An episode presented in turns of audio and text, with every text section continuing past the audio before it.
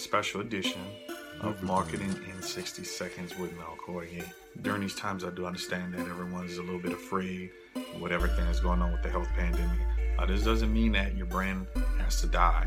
Uh, business may be slowed up a little bit, uh, a lot actually. Brand must continue to go on.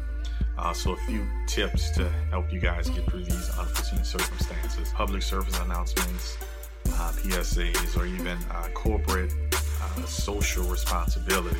Uh, CSR, you guys always want to uh, exercise that. You want to show that you have compassion. You want to show that you have empathy uh, for those people who actually are, are, investing emotionally and financially into your business. You want to remind yourself that content is king. It could be video, remind people uh, who you are and what place that you have in this world. So if you're a chef, uh, continue to, to, to cook.